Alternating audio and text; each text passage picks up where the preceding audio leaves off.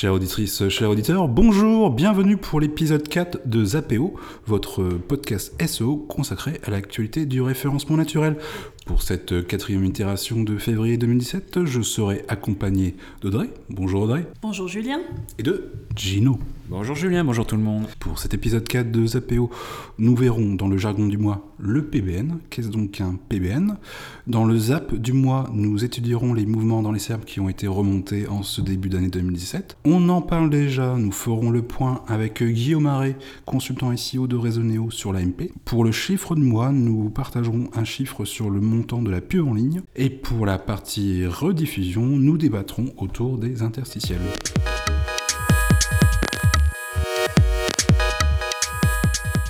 Le jargon du mois. Le PBN. Audrey, le PBN, qu'est-ce que c'est? Que signifie cet acronyme PBN Nous connaissons bien BN avec Gino, mais PBN, nous attendons tes explications. Tout à fait, merci les gars. Donc en fait, le PBN ou PBN en anglais, ça veut dire Private Blog Networks. Euh, c'est donc un réseau de blogs privés. C'est un ensemble de données que vous ou une autre personne possédez. Donc il est possible d'avoir un PBN composé de blogs gratuits, par exemple comme euh, euh, sur wordpress.com, sur Tumblr ou encore livejournal.com, ou tous les sites qu'on peut héberger soi-même finalement. Tout cela constitue un réseau de sites, un réseau PBN donc. Mais ces réseaux de sites, ils ont vraiment de valeur que s'ils reçoivent eux-mêmes des liens depuis plein d'autres sources finalement. En 2014, Google communiquait sur des actions et pénalités anti-PBN. Un réseau de sites déploie en général des tactiques de Grey à Black Hat en créant des liens depuis certains sites du DPBN vers le monet-site, c'est-à-dire euh, le site que l'on souhaite positionner. Un cas classique de création de PBN consiste, en général, à faire l'acquisition de noms de domaine expirés, disposant eux-mêmes de liens externes, si possible. Puis ensuite, on appose du contenu récent et pertinent dans l'espoir que ce site expiré que l'on réexploite produisent des liens sortants de qualité. À l'époque déjà, les PBN continuaient à fonctionner tant qu'ils restaient sous le radar. Pourquoi on parle de PBN aujourd'hui? Ben, Tout simplement parce que sur le site de Search Engine Land, Google aurait mis en œuvre euh, un filtre algorithmique, disent-ils, pour lutter contre ces liens donc, de faible qualité qui sont euh, souvent fréquents sur les PBN. Donc c'est un filtre qui vise donc des techniques euh, plus abusives pour obtenir des liens. Google n'a pas communiqué officiellement sur le sujet. Mais cette technique reste à n'envisager que sur du court terme parce que les risques de pénalité des pénalités qui dureraient vraiment euh, sur plus long terme, donc sont probables avec les PBN. Merci Audrey pour ce point sur le PBN. Et euh, effectivement, beaucoup de, référenceurs ont constaté les mouvements dans les pages de résultats entre fin janvier et début février. Pas vrai, Gino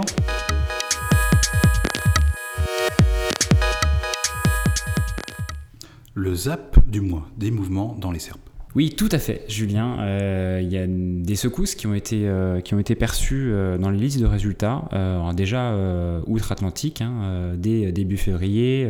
on en a discuté sur les forums, dans la presse spécialisée, et en France dès fin de deuxième semaine de février. il n'y a pas eu de communication officielle de Google, comme l'a bien précisé Audrey tout à l'heure. Deux outils notamment nous ont permis de, de suivre les évolutions des pages de résultats en France. Ces outils sont SERPWatch et, euh, et Météorink euh, qui ont euh, noté des mouvements d'une ampleur inhabituelle, plutôt autour du 7 février, donc en France. On, comme je l'ai dit tout à l'heure, on n'est pas sûr que ce soit la même mise à jour qui a été observée quelques jours plus tôt aux États-Unis. On n'est pas forcément sûr non plus que ce soit lié au PBN. PBN, index mobile. Donc nous savons que des mouvements ont été notés en début d'année, là, sur, euh, sur février. Gino, euh, à ton avis, et, par rapport à la revue d'actualité que tu as pu mener, quel est, quel est le point le plus euh, impactant? Est-ce que ce sont plutôt les, PBN ou, plutôt des frémissements liés au switch de l'index mobile? Alors, on n'a aucune certitude euh, aujourd'hui euh, sur euh, comment dire l'origine de cette de cette mise à jour. on n'a pas forcément de, on peut pas forcément faire de lien par rapport à la mise à jour qui a été faite aussi aux États-Unis. Donc le mystère est, reste encore entier. par contre, on, note un, changement dans la manière que Google juge les liens entrants aujourd'hui. Et un nouveau brevet d'ailleurs a, été a été acquis par Google il n'y a pas très longtemps. Merci Gino.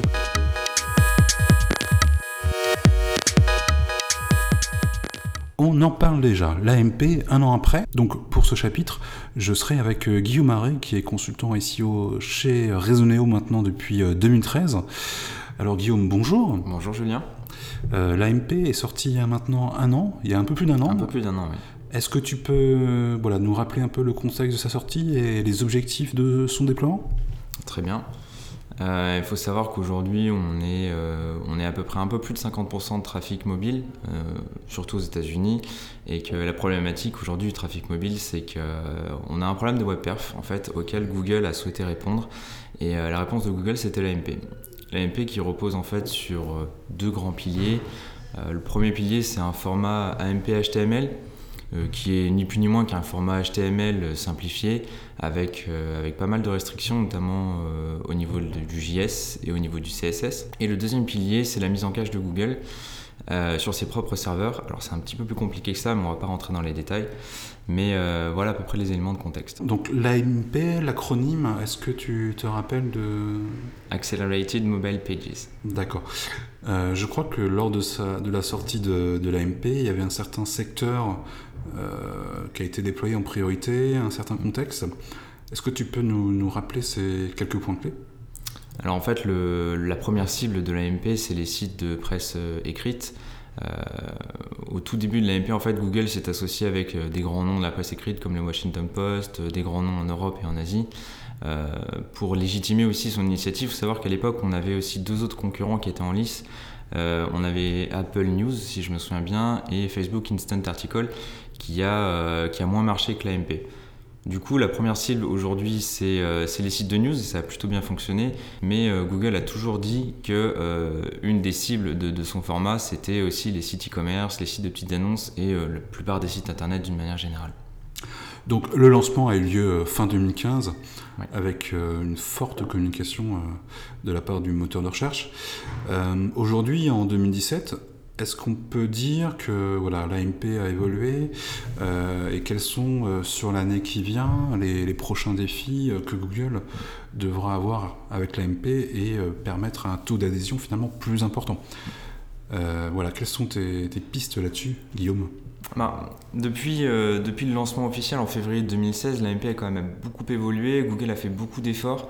Notamment sur la publicité, en, sortant par exemple des, publicités AMP qui se chargent beaucoup plus vite, euh, en, supportant beaucoup plus de networks publicitaires et en supportant aussi d'autres formats publicitaires. C'était une attente vraiment importante des éditeurs et notamment des éditeurs de, la presse, plus que des éditeurs e-commerce. Et euh, donc en ça, ils ont pas mal répondu. Euh, ils ont aussi pas mal travaillé sur la compatibilité avec des outils de tracking, la plupart des outils de tracking du marché. Ils ont aussi déployé de nouvelles fonctionnalités et une particulièrement qui m'a intéressé ces derniers temps, c'est le support des formulaires avec le chargement en fait des, de contenu en asynchrone euh, après, euh, après un input euh, d'une data. Donc ça c'est important parce que ça vise pas en fait les sites, les sites de news mais les sites e-commerce. Et c'est important je pense pour, pour l'année qui vient, c'est que en août dernier déjà en fait Google a, fait un pas vers les sites e-commerce, mais aujourd'hui on n'a pas vraiment de framework complet en AMP pour, pour développer un site e-commerce de A à Z. Et ça reste ça reste compliqué aujourd'hui pour un acteur en dehors des sites de news d'aller sur, sur du full AMP. Donc aujourd'hui, le défi pour l'année 2017, je pense, pour, pour Google, euh, bah, c'est justement de développer des, outils complets pour, pour ces acteurs-là, parce qu'on peut dire que pour les news, c'est réglé.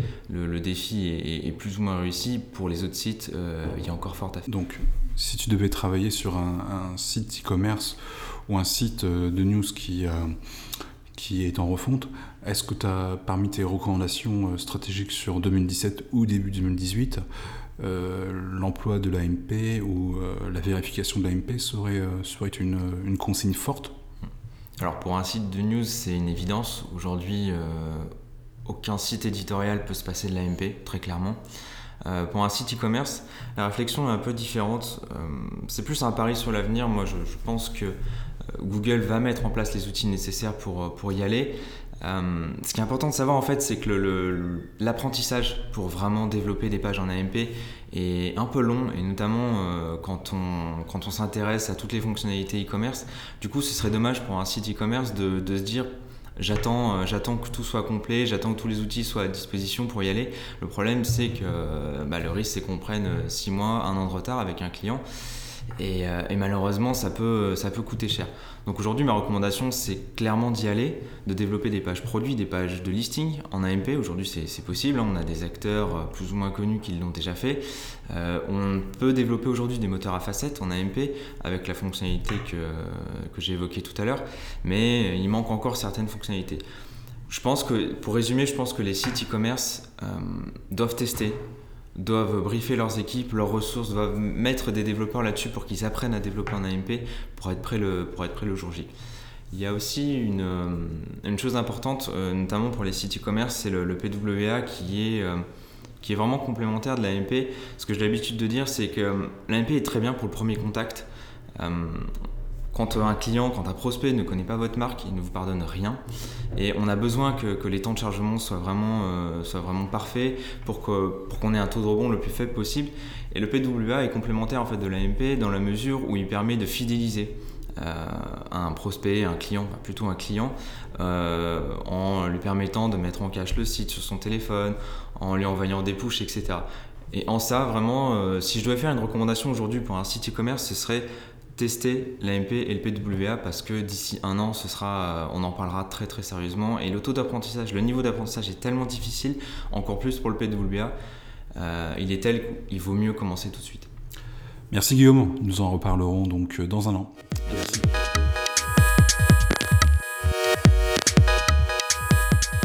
Le chiffre du mois. Donc nous avons un chiffre à vous partager qui est assez important. Alors Gino, quel est donc le chiffre du mois? Alors le chiffre du mois Audrey, c'est 3,453 milliards pour la pub en ligne en 2016. Oh, sacré paquet. Ouais, effectivement, et ce chiffre est issu du 17e observatoire de l'IPUB SRI. Donc SRI, qu'est-ce que c'est? C'est le syndicat des régies Internet. Ça fait 237 millions de plus qu'en 2015. Donc avec 29,6% des investissements médias 2016, le digital se positionne en première place des supports publicitaires devant la télévision qui avoisine 28,1%. Alors ça n'a pas échappé à Google et Facebook euh, qui cannibalisent les deux tiers du marché digital français. Ah oui quand même, deux tiers du marché digital français. Donc en fait ça nous fait un chiffre du mois de 3,4 milliards pour la pub en ligne en 2016. Et ça comprend a priori le search, le display, le local, l'affiliation, l'emailing, les comparateurs et le mobile. Donc parmi ces canaux du digital, en fait, Chino, les principaux euh, restent toujours le search et le display. Euh, si on regarde de plus près l'étude, le search est à presque 2 millions d'investis et le display, lui, a dépassé le milliard d'euros d'investissement, et ce sur les six premiers mois de 2016. Donc la croissance est plus faible. Par, par contre, enfin, en revanche, pour l'affiliation, l'emailing et les comparateurs avec euh, un petit 2,9% de croissance. Un beau chiffre. Merci à tous les deux pour ce partage.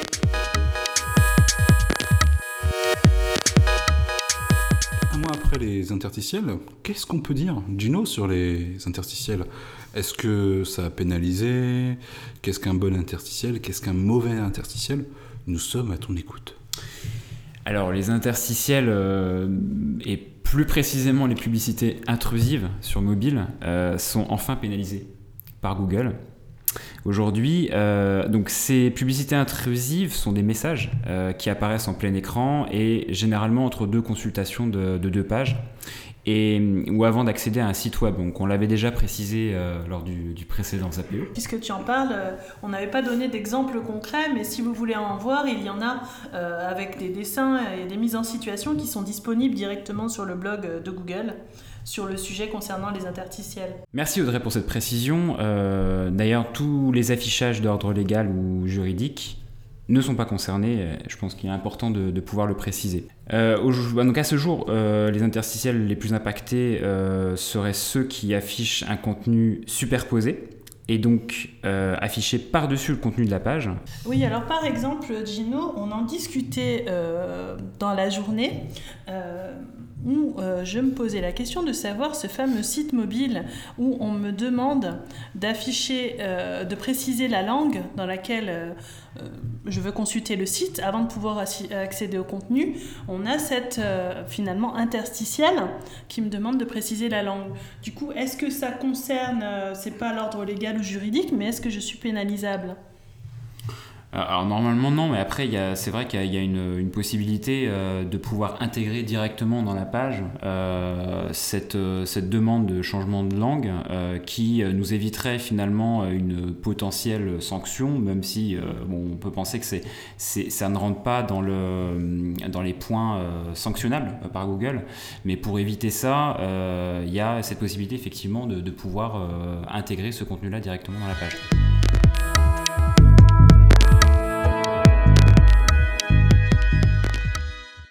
Merci Audrey, merci Gino, merci Guillaume pour ces interventions de qualité.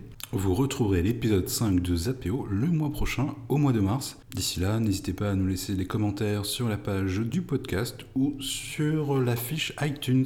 Au revoir tout le monde. Au revoir tout le monde. Au revoir à tous.